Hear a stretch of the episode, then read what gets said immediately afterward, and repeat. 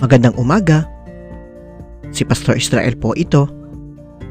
Ang devotion po natin ngayong umaga ay matatagpuan sa aklat ng unang Korinto chapter 1 verse 25. Ganito po ang sinasabi.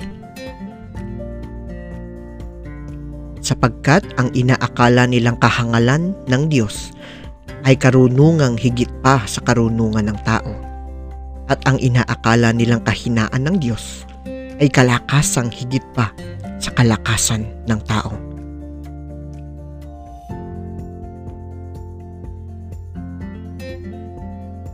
Maraming tao ang nag-aakala na ang pagiging mananampalataya ay isang kahangalan. Marami ang nag-aakala na ito ay isang kahinaan. Ngunit sa talatang ito, ipinapahayag ni Apostol Pablo na ang mga pag-aakalang ito ay kabaliktaran sa katotohanan. Dahil ang pagiging isang mananampalataya ay nagbibigay sa atin ng karunungan ng Espiritu Santo upang tayo ay makapagpasya sa ating buhay ng maayos at nakararangal sa Diyos.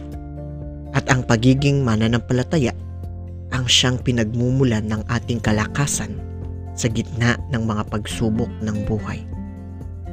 Kaya naman po, sa tuwing tayo'y mahuhusgahan dahil sa ating mga paninindigan bilang Kristiyano, nawa ay wag po tayong matinag dahil nasa atin ang karunungan at ang lakas ng banal na spirito. Tayo po ay manalangin. O Diyos, patuloy mo nawa kaming pagkalooban ng karunungan at kalakasan sa aming buhay. Sa aming pagsisikap na lumakad sa tamang landas. Amen.